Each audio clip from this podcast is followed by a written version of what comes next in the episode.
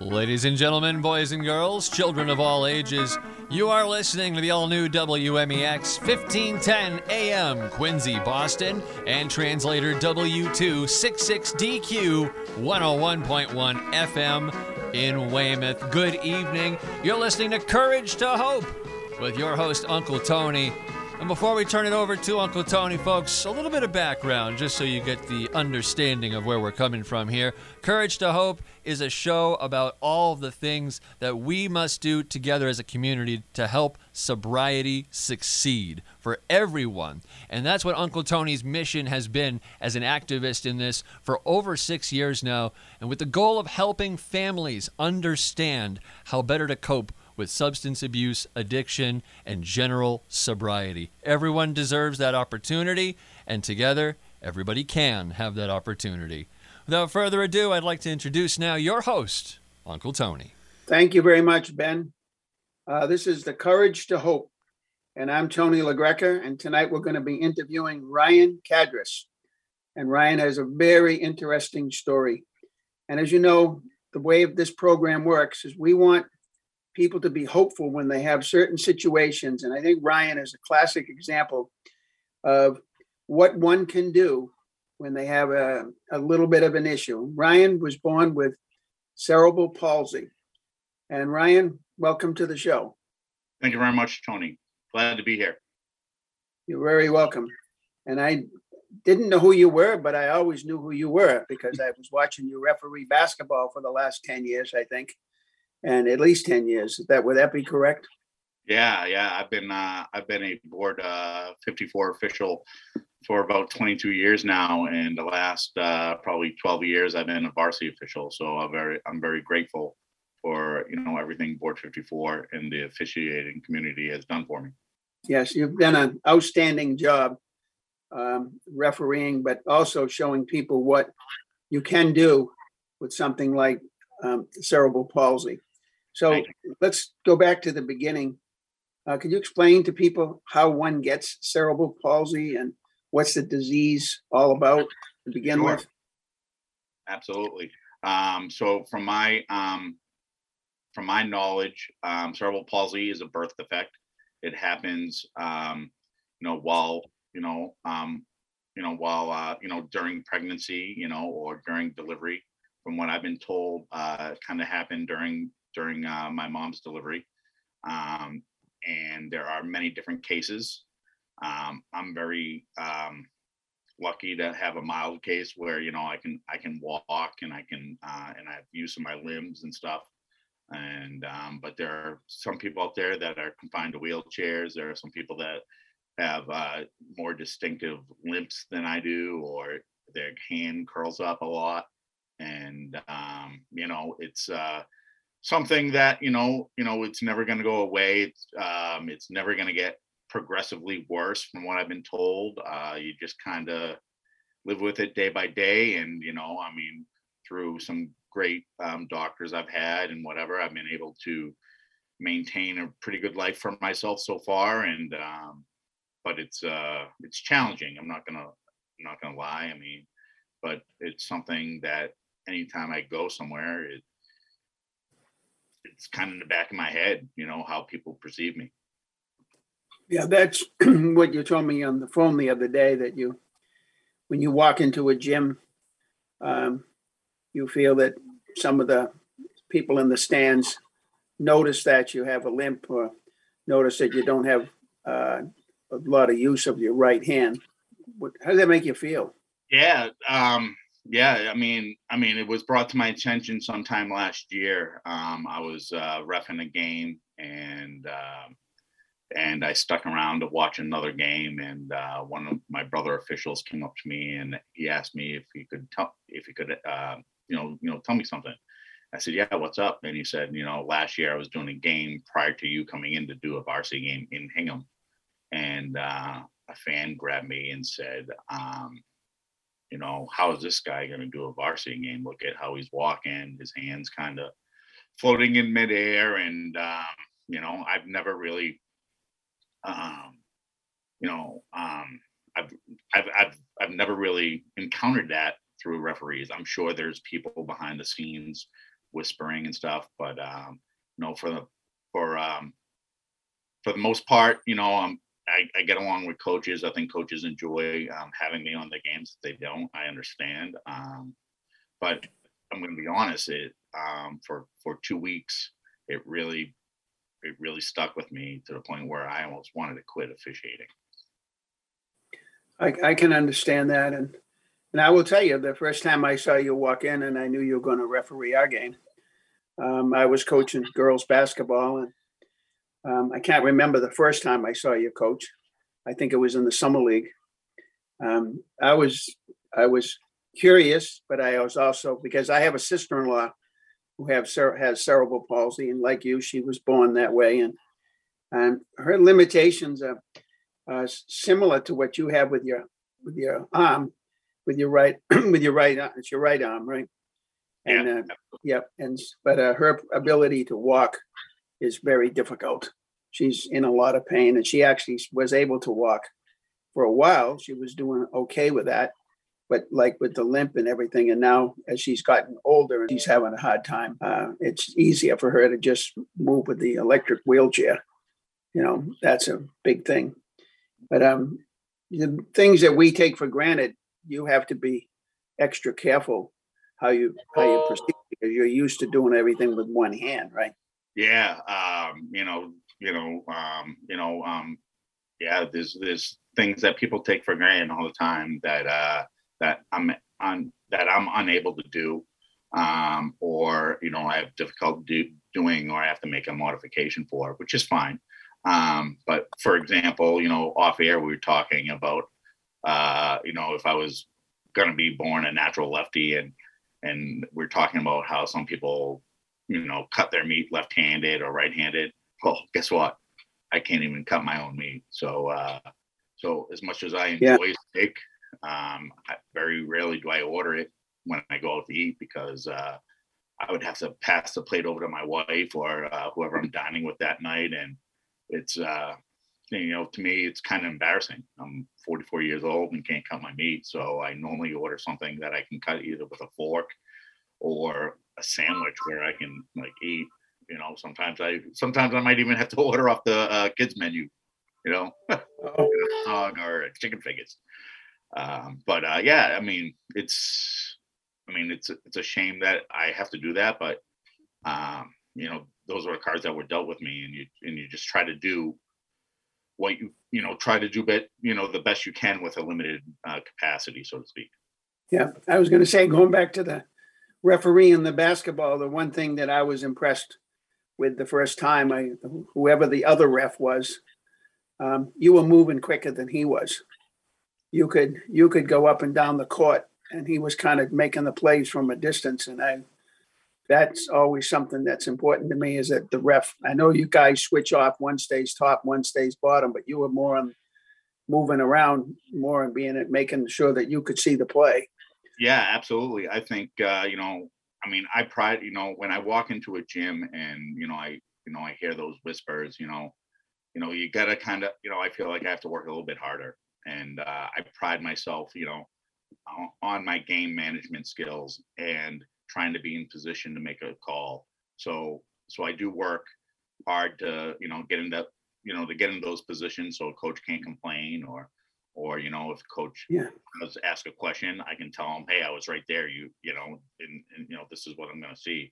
You know, um, but you know, it's uh, you know, it's something I work hard at. I mean, I found, you know, I mean, as you get older in refereeing, whether you have a disability or not, you find ways to cheat. You know, talking to other officials, I I found ways to cheat at a young age. I mean, I started at the age of 22, I think, and here I am, uh, 44, so 22 years later.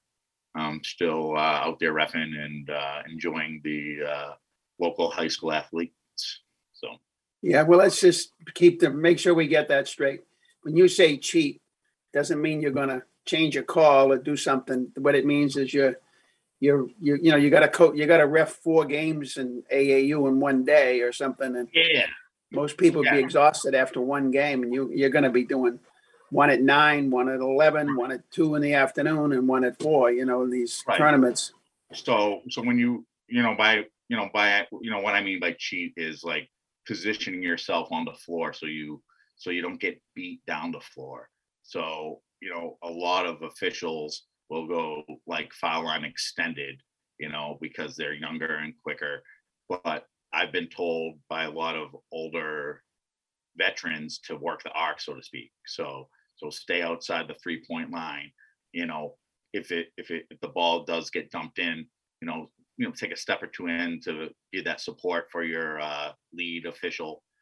But um, you know, and you're gonna know your personnel. You know, you're gonna know the you know the teams that are playing and you know what they like to do. If the team likes to run, then then you take a step back. If if, if, if the team likes half court offense, then maybe you don't have to cheat as much to the half court side. Maybe you can cheat in to help out, you know, and support your you know brother official. Right, I was gonna say, for those that um, don't follow basketball, probably the toughest call is to, is this a charge or is this a blocking foul? And you gotta know whether they're clear of the circle or in the circle. And that's that little arc that's down by the basket. And I, I, every time I watch an NBA game or a college game, I say, wow, you know, the referee got that one right. The guy really was outside the he- semicircle, you know, it's like you, because it happens so quick. That's the thing, that things happen so quick and you, um, do you blow your whistle quickly? Uh, you have to, you have to keep it in your mouth all the time? How does that work? Yeah.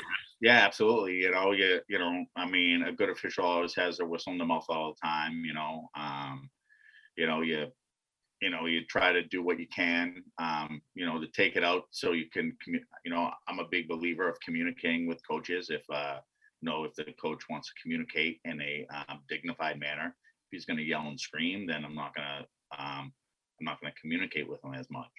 Um, but you know, you try to keep the whistle in. You know, the game goes quick you know um and uh you know you know and you're absolutely right the block charge is the hardest call in basketball in my opinion and um but you know at the high school level it becomes harder because there is no semicircle so so there's no restrictions on where you have to be on the court in, in order to you know get that charge call or that You- block call depending what it is You just can't be moving. You have to have your feet Correct. planted. yes no sliding in front of the guy when he's driving in and getting in the way and that sort of thing. Now, the last thing about that is when you, when the, usually like I see some referees that go like two, two, meaning the person's number was 22. Now you're doing it all with one hand, right? Yeah, yeah, absolutely. Uh, you know, when I first started out doing high school games, so my first four years of officiating, I primarily did um, youth youth officiating, where I'd be refing three to five games a day, sometimes eight, because you you know I'd go do a morning session, then do an afternoon session.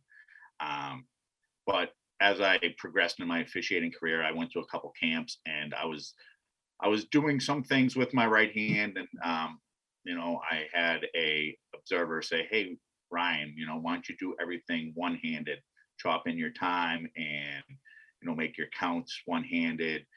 And you know that's what they do in the college game, and it, and it looks a lot, a lot more sharper. Um, the only thing they do really two-handed is report fouls, um, which you know is tough for me to do. Um, I don't have, you know, my finger dexterity is not very good on my right side of my body um, I'm able to make a, a one. That's about it. So, um, so I get everything, um, you know, one handed, which is fine. I mean, again, you know, um, you know, you make modifications as you go. You know, whether it be in officiating or in life. You know, I've had to make a lot of modifications. Um, but you know, I also communicate to the table. Um, you know, like you're supposed to. So, like, um, it's um, and I don't think anyone noti- notices the difference you know um, you know if you're watching a high school game you know maybe you do tony because you've been around and other officials who are in the stands hey you know that guy's reporting one-handed the you know the common fan doesn't know so No, no, they don't. I mean, also when you do a three point, a three point shot, you usually raise, looks like, you know, you, you do the same thing like somebody kicked an extra point.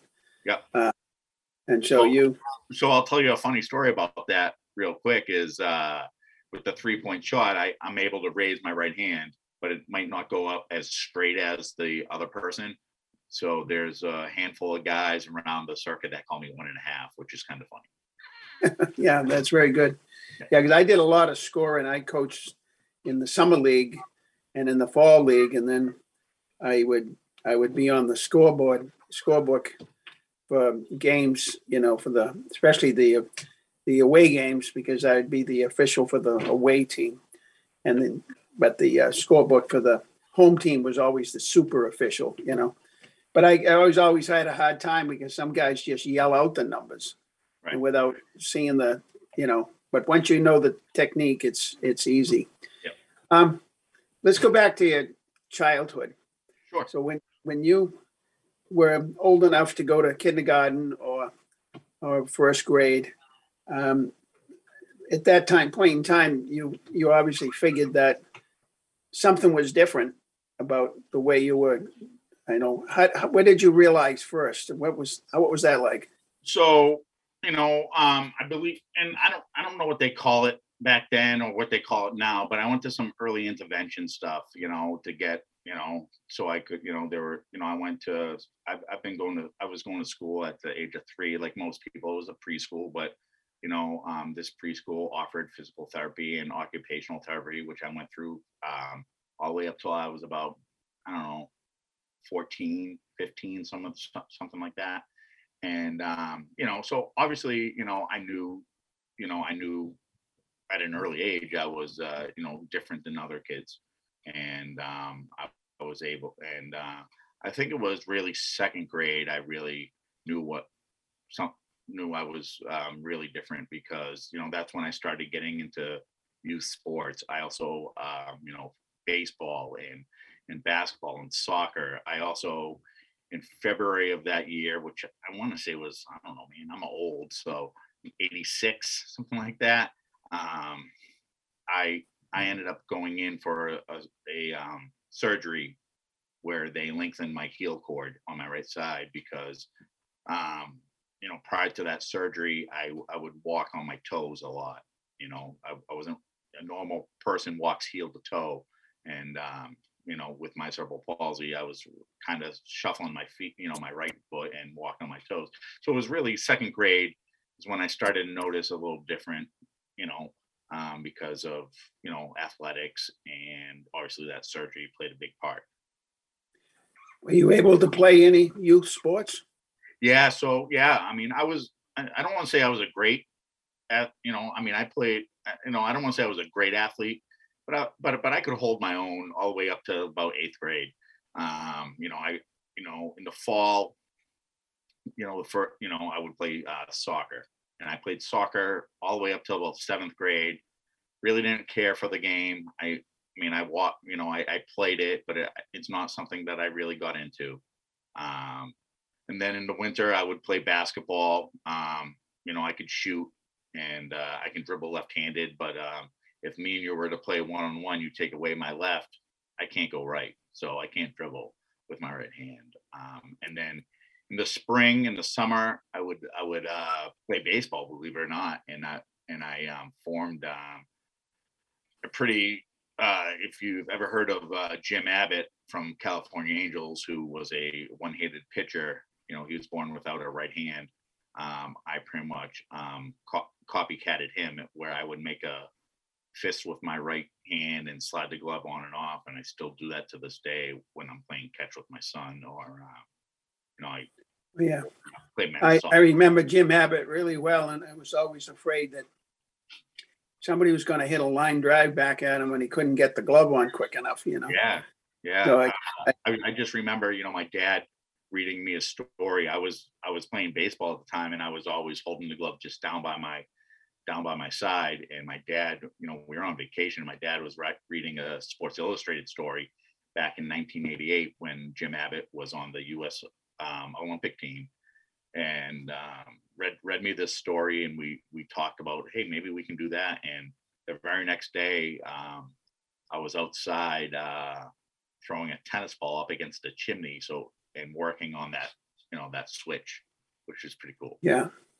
Well, that's what I admire about you the most is the courage to to just go right at it and say, you know, I'm not going to stop here. This is this is going to be me, and I'm going to make it work. Right. And I that's you know, um, so now and when you were in the varsity at Whitman Hanson, um, you became the the you asked your It was John, Dave, what's his name? Bancroft. Yeah, You- Bob Bancroft. Yeah, it's Bob Bancroft. Yep. Yeah, Bob, and he, he- he let you be the manager of the team. Yeah, that so what- yeah. So the one sport that's always eluded me is football. It's something I've always wanted to play. It's something that I've always wanted to do. Um, and it- and and I'm going to tell you, it was tough for me to do because um, because I have a younger brother, Kevin, who was a really good athlete. And um, you know, it's it's tough to watch your younger brother succeed on the athletic fields when you're you know when you're dealing with a physical disability because you just wonder what what if you know what if it you know what if i didn't have this where you know where could i have been you know um but uh football is the one sport that's always you know eluded me.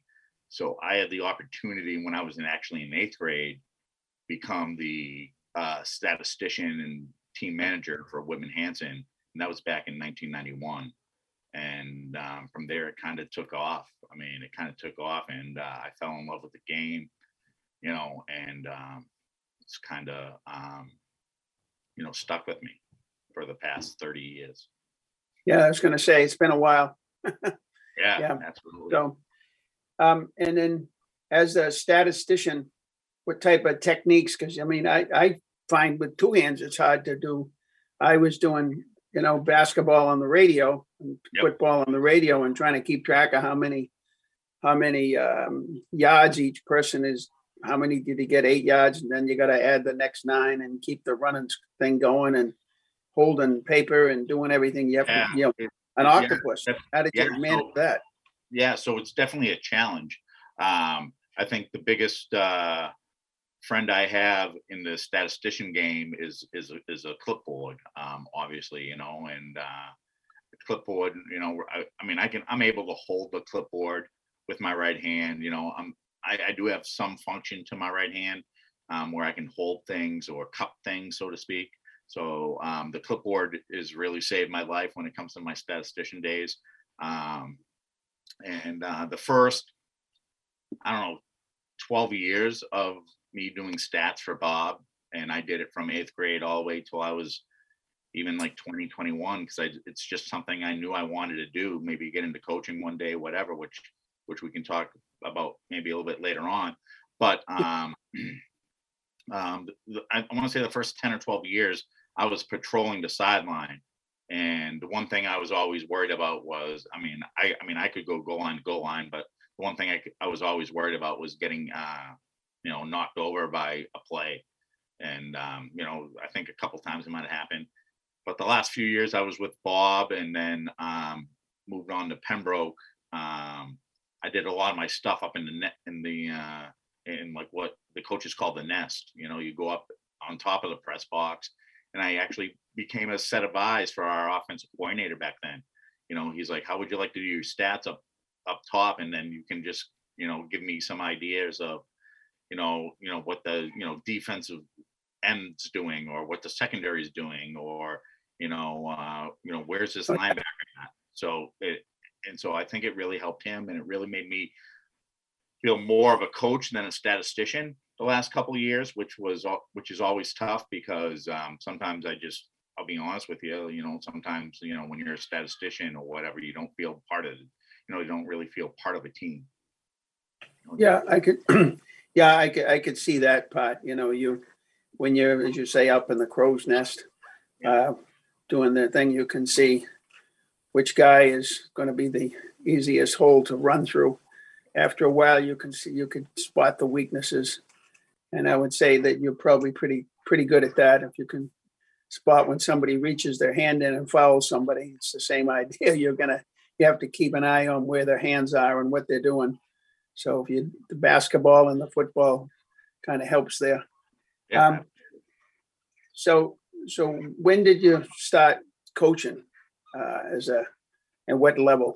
Yeah, so um, it was probably I want to say 2005 is when I first really got my first paid coaching gig at Whitman Hanson. Uh, after you know, you know, Bob left after the 2001 season where we won a Super Bowl, and then I stayed on a couple more years with the the the coach um, who you know preceded him, uh, Sean Clifford, And um, then I had the opportunity to go to Pembroke for a year, where you know they were a new school and they were looking, they were trying to fill out their coaching staff, and the coach asked me to come along and do stats again. And he, as much as I didn't really want to go, a couple of my good friends were going, and they said, "Look, at this is the opportunity for you to do stats and start like a school records because it's a brand new school." So, and that really, really enticed me. Um, but after a year, it just wasn't for me. So I went back. So, um, you know, Whitman Hanson came calling again, and they offered me a like a you know varsity position where I was like a position coach and pretty much did JV stuff for them. And I, I stayed there for a few years and bounced back to Pembroke and then over to Spelman. And uh, the last three years, I've kind of come full circle as much as I um, would love to be part of the staff, like the coaching staff, and give my input uh, at Scituate High. I've been, you know, that's not what they need right now, which is understandable because they're a great group of guys and great staff. So come full circle, and I'm like their statistician the last three years, and uh, um, I'm very happy there. So it's it's great. Well, the, the word on the street is though you, you're a good motivator or you're encouraging with, for the players. Um, Well, I, well, I think well, two reasons that. I could see that. They, they can't, how no, can, I appreciate that very much. Uh, I mean, I mean, I think that's one of the, you know, I will- say this, I am not the strongest X's and O's guy when it comes to football. Um, obviously not having to play the game, you know, you know, that's a different understanding. I understand that. But I also believe that you don't have to play the game or play a game to, to coach it or to recognize it, right? Um, there's, no, I, I, I agree wholeheartedly because I know in, especially in baseball, guys like, you know, who are not even players that made it to the bigs turn out to be the best coaches because they have a different sense to the game than like superstars like and Larry Bird. I didn't think, you know, or Michael Jordan, those kind of guys really can't coach very well because they want everybody to be like them, you Right. know, instead of focusing on the whole thing and focusing on and um, coaching the right people at the, you know, the right way at the right time sure. You know, and encouragement. That's the big thing is encouragement. Always give them encouragement. Is my Yeah, theory. and I think I think that's uh, one of my strong suits. You know, um, you know, I might again, I might not bring anything X's and O's to Coach Devine and his staff, but um, you know, I, I I enjoy talking with the kids, and you know, and they, you know, if they say I'm I'm a motivator because of my um, story or whatever, then so be it. I mean, it's I just like getting the word out there. Um, it's not to help me or feed my ego. Um, you know, my wife will tell you, um, you know, my ego doesn't need any feeding, I guess. But uh, Okay. it's um, it's it's really just to get it, you know, get the word out there that you know people with disabilities just want to be involved and be a part of something. Yeah, well, that's that's the big thing that I I feel that you you show people, and yet you know some people do it behind the scenes. You're right out there on the scene, you know. So, uh, and this year was it this year you got to go to the Super Bowl at Gillette? Yeah, um, yeah. This past, uh, you know, this past fall, I've been very, I was very fortunate to be part of such a special group, and uh, from starting with the coaching staff, you know, Herb Devine and Mike Avini and Keith Sweeney and Kevin Regan. Those are all all Whitman Hanson guys as well, and uh, you know, Glenn Frazier and all those guys. Coach Stewart, you know, they're all great guys, and I, I've been I've been fortunate enough to be a part of that, and then. Um, you know these uh, kids are very special and um, you know really good athletes but better better um, you know better people and um, you know as a father of an eight year old son who was our water boy uh, Oh yeah, yeah and uh, they i mean from coach Devine all the way down to the last player on that team they treated him like gold and So- uh, did your you know, son get a ring? you know and that was very special to me you know Yeah, did your son get a ring? uh Do they give rings for high school? Yeah, yeah. So I guess we get our I guess we got our rings um sometime in April. Um, I don't think he's getting a ring. You know, we we you know we kind of discussed it, but uh it's probably not the best thing for him. Um I'm Okay. Sure, I'm sure they'll do something special, not that they have to, because he just enjoys being part of it. Um, but um, and I'm sure he'll be taking my ring to school to show show it off. I just hope he doesn't lose it. Okay, better insure it then. Um, no, were you up in the crow's nest or were you down on the field?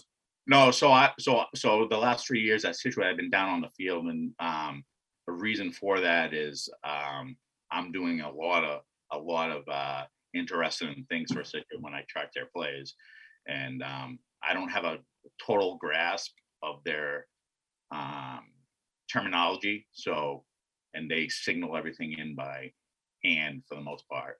So for me to get that, I so a normal a normal um, cadence or whatever would be um, it gets signaled in by hand and then uh, a backup quarterback relays the message to me and then i write it down um, with my uh, you know with my pen and paper and um, and then later on that night or or saturday morning i go i go into our computer program Hudl that um, every coach on the south shore has and i and i input all that data into Hudl for coach Devine so he can show the kids film on monday or saturday afternoon or whatever they do And um, you have to forgive me, but I don't know what was the score of that game. what's that Oh, What was the score of the well, Oh yeah, uh, the, yeah. The, the score was uh, was it four? It was 14-13. Epic game where we were down ten nothing, then we were down ten to six, I think, and then it got to thirteen to six, and then we scored with uh, twenty seven seconds left. And give credit credit to Coach Devine, we went for two and uh, pulled off the two point conversion to beat Duxbury fourteen to thirteen. So. uh, you played Duxbury too, huh? Yeah, it was. And uh, Duxbury has always played in a higher up division usually, so. yeah, yeah. I mean, there's a whole new format going around, you know, in the high school sports here in Massachusetts. So um, it does. I like to think it does pit um, the two, um, you know, tough teams or you know, the top two teams in all the state against each other for the most part. I thought it worked out pretty nice. talking about cerebral palsy and his and his challenges in life and how well he succeeded. And I would like to say that he is definitely uh, kind of like our poster boy of somebody that uh, has the courage to hope, like the name of our show. And I think he's done a phenomenal job with that. So Ryan, what want to next month is going to be cerebral palsy month. It's the whole month, and I but I understand there's one day that's a special day. Yeah, so um, you know, I found this out, I don't know, uh, five or six years ago, where um, cerebral cerebral palsy awareness month is, um, you know, during the month of March, and I believe it's uh, March 25th. You know, and um, so uh, last year was really my first year really getting behind it. In years past, I would just kind of talk talk to, you know talk to my wife about it, try to get a, a present out of her or something, you know, something funny. Um, Yeah. And uh, but you know, last you know last um, year was I really got behind it. Um, so so I'm looking forward to do it and you know looking forward to doing it again this year.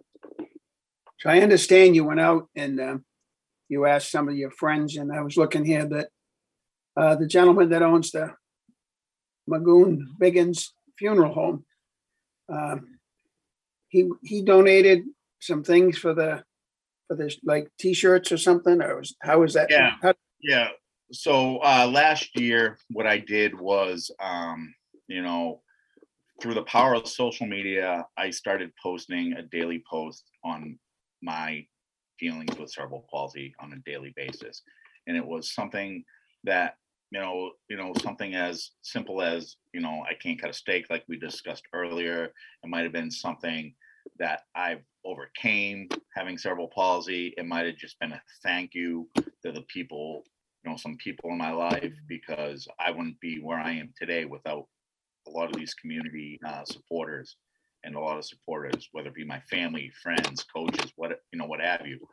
Um, but you know, as I was thinking last year, you know, um, you know, I was talking with my good friend Dan Biggins. Like you said, he's the owner and operator of Magoon Biggins Funeral. I re- and he said, "This is great. You know, let you know, and I'm like, oh, I, I appreciate it. And he wanted to do some bigger and better things. And we're just kind of racking our brains. I said, and something just went off in, in my head. And uh, we had an, you know, unique opportunity last year um, because of COVID and um, and the high school football season being played in uh, March to do something with high school football. And I'm a big believer of giving back to my community and giving back to the people that have always, you know, given to me. So um, with with the help of Dan Biggins and Magoon Biggins Funeral Home, we were able to go down and donate um, t-shirts to both the Whitman Hanson football program, and that's where I'm from. That's where I got my start, as we discussed earlier, and then obviously Scituate. And um, there were not any just regular t-shirts; they were uh, green, you know, which is uh, cerebral palsy's color. So um, we were able to do that, which was uh, fantastic. I thank Dan and his staff at Magoon Biggins Funeral Home for getting behind this. And then you also had Damien's Pub donate gift certificates, and um, you had other things that happened as well. Um, you're going to be looking for more things like that this year Yeah. again. Yeah, um, yeah. So, um, you know, Damien's Pub, Damien Cahill last year, you know, I had a one of the things that I did was I on my social media account, you know, on my Facebook account, I encourage people to wear green on um, March 25th, which is Cerebral Palsy Day, and post it to my social media account. And um, I went in to Damien's Pub on a Sunday morning um, which is in Hanson, Massachusetts. It's my local watering hole, so to speak. Uh, That's the one on Route 58. Yes, yes. Okay, yeah. And Damien, Damien, K, you know, Damien Cahill is a terrific guy. He'll do anything for the community of Hanson. And uh, I went in to go purchase two $25 gift certificates for my contest saying to myself, well, you know, I want to give back to Damien. He was going through a tough, you know, like every restaurant, they were going through tough times with COVID, and I wanted to, you know, do something. And uh, I said, well, you know, let me tie this in with Damien. And to my surprise, when I told Damien I was going to buy um, two gift certificates, he's like, "What are these for?" And I explained to him what I was going to do, and he said, "I don't need your money," and he offered to give me a couple more gift certificates, which was great and um, you know, I really, I really appreciate him. Well, that's a good businessman, kept giving back to the community that got him what he, what he has today, you know, the way I see that, Absolutely. Absolutely. Um, and when you see, you, do you ever have any like gatherings where other people with cerebral palsy get to meet you and you get to meet them and, and, um, I, would think you could be a, a, a a cerebral palsy motivational coach if, you know, Yeah, no, no, I appreciate that. Um, so I do have a couple of acquaintances, so to speak, um, that I've I've talked to or or you know gotten to know over a few years. Um, you know, and uh, a lot of them are younger than me and parents. You know, you know, in, in in one occasion I reached out to, and this was years ago. I reached out to a parent because their son had had did a video about him having cerebral palsy and why not to be afraid of him, you know, and this and another thing. And I read the story and it really touched my heart. And I reached out to the newspaper article, uh, you know, the you know the journalist who wrote that article, and um, got in contact with that family, and I was able to meet that that um, young man. And I think now he's in his uh, mid twenties, and you know we connect on Facebook from time to time, and uh, and uh, he's doing extraordinary things as well. is he a local person or, a- Yeah, yeah, no, no, he's a local person. I believe he lives in Abington. Oh yeah, that's very local. Yeah. Yep. Um, so if somebody needs to get a hold of you, how do they go about doing that? Because they want to participate in this, in the cerebral palsy month drive. Yeah, yeah, sure. No, I appreciate that. Uh, I mean, they could they could obviously reach me um, via social media. Just uh, you know, reach out to uh, Ryan Cadres, and that's C A D R E S, and uh, you know, shoot me a message through social media. Or if they wanted to just reach out via email, it's Ryan Cadres, again, C A D R E S at gmail.com. And uh, I've got a couple things up my sleeve this year. Um, I think I'm still going to do the picture, you know, flood, you know, I call uh, flood Facebook green um, on the 25th. And, uh, you know, and try to do something fun and exciting for those guys. And uh, still trying to figure out what I want to do community based. Uh, people want me to, you know, do things like a meat raffle and donate to cerebral palsy, which is all fine and good. I I totally understand that, but that's not what I'm about. I'm about getting the community involved. You know, whether it be Whitman, Hanson, Scituate, whatever. Um, you know, so they can help me spread the message because I'm just one person. I'm not gonna, you know, I'm not, I can't do it myself. So I think it's important to get community people involved. So, um, how prevalent is cerebral palsy? I mean, is it, it can, is there like a number per thousand or per hundred thousand? And and still Um, Today as it was twenty years ago, have they made any yeah, no, I mean, inroads? Yeah, that's a good question. And being the stat guy, I should probably know this, but I, you know, I don't really, you know, like I said, you know, like I've like I've said to people, I'm again, I'm very fortunate to have such a mild case where I'm able to walk and talk and do do things I enjoy doing, like uh, refereeing basketball, coaching, playing golf, being able to run around with my children. Um, you know but there are people out there that aren't so fortunate and um, you know and they're living their best lives and uh, it's important it's important that we rally behind them you know rally behind them and um, you know make their lives um, something special as well. You know like i've always said you know this is not about me it's about the mission and it's about the word i'm trying to bring. Um, it's about a, you know being able to you know support people with disabilities. I mean, there are people out there with disabilities, you know, that don't have jobs. There are people out there that, you know, just want companionship, and I think that's very important um, to a lot of people, including myself. And you, you have been a school teacher as well, right?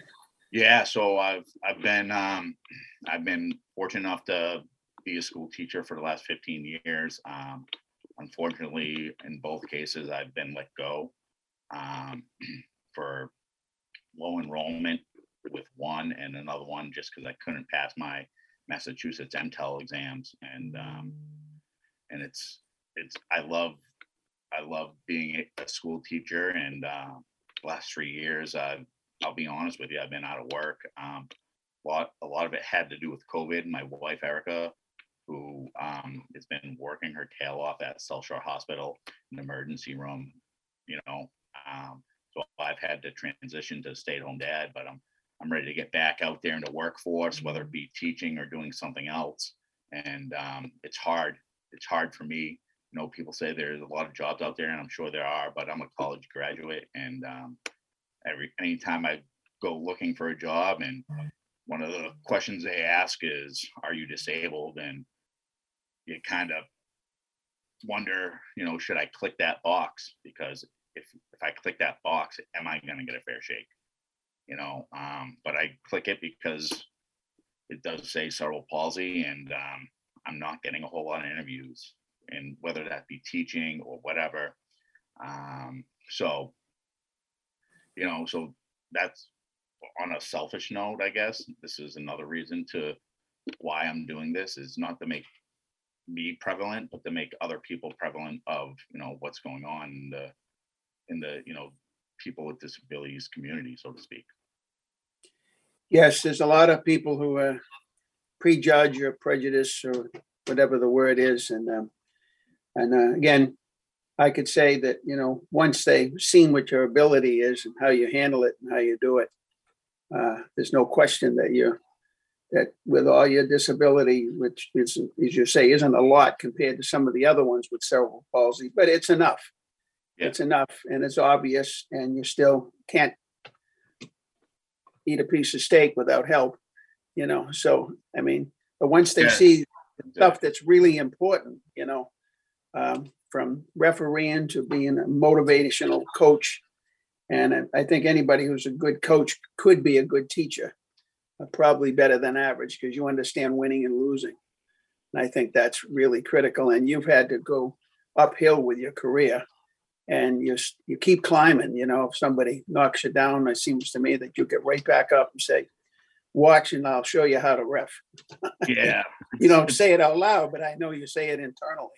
Yeah, no, it's uh yeah, I mean, I mean you hit it right on the head and I'll be honest with you, there's there's times where I just I mean, I don't want to get back up and that's and that's no, you know, I mean, it's not that anything but, you know, I'm just sometimes uh, you know, I've had to fight for a lot of things in my life and for once I would just like not have to fight and just be able to, you know, go through life and or go through a challenge and not be like, oh man, I got to fight for this position or you know, I got to go up against this person or I got to go up against that. And uh, I mean, it's definitely difficult, but I think in the long run, it makes me a better man and a better father, which um, that, you know, that, that that's one of the whole reasons why I'm doing what I'm doing is to show my kids, um, Yeah. you know, That's important. And I'd say at 44 years old, I think you've accomplished a great deal.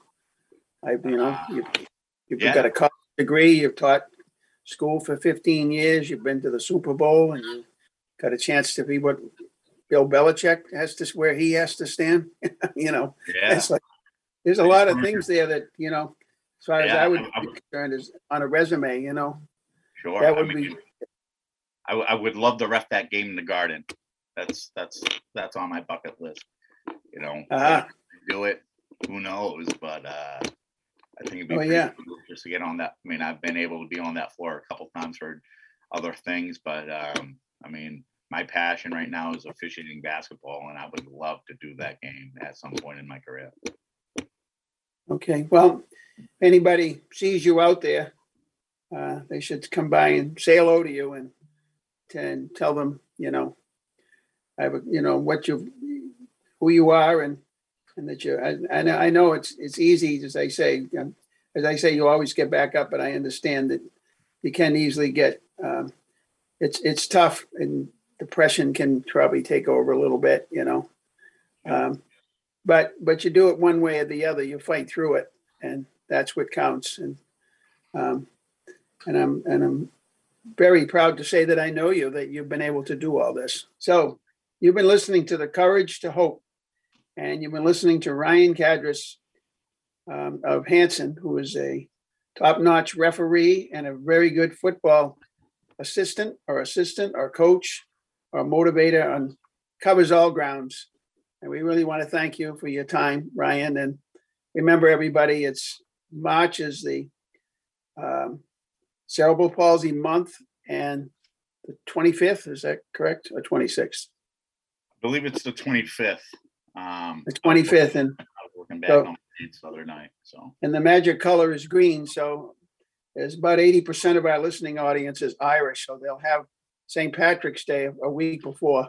So they'll still have all their green shirts around and available, you know. And if you would like to help Ryan with his cause, please get a hold of him. You have a, what's your, uh, your email address again? Yeah, Ryan Cadres, all one word. So first name, last name, and that's C A D R E S at gmail.com. Okay, easy enough. And just tell Ryan how you'd like to help him. And again, thank you very much for your, for coming on and sharing your story, Ryan. Well, Really thanks for appreciate it. Thanks for having me, and uh, I really appreciate you guys doing this, and uh, hopefully it will, um, know, bring some awareness to not only cerebral palsy, but for those for for, for disabled people, you know, whether it's uh, cerebral palsy or something different. Thank you.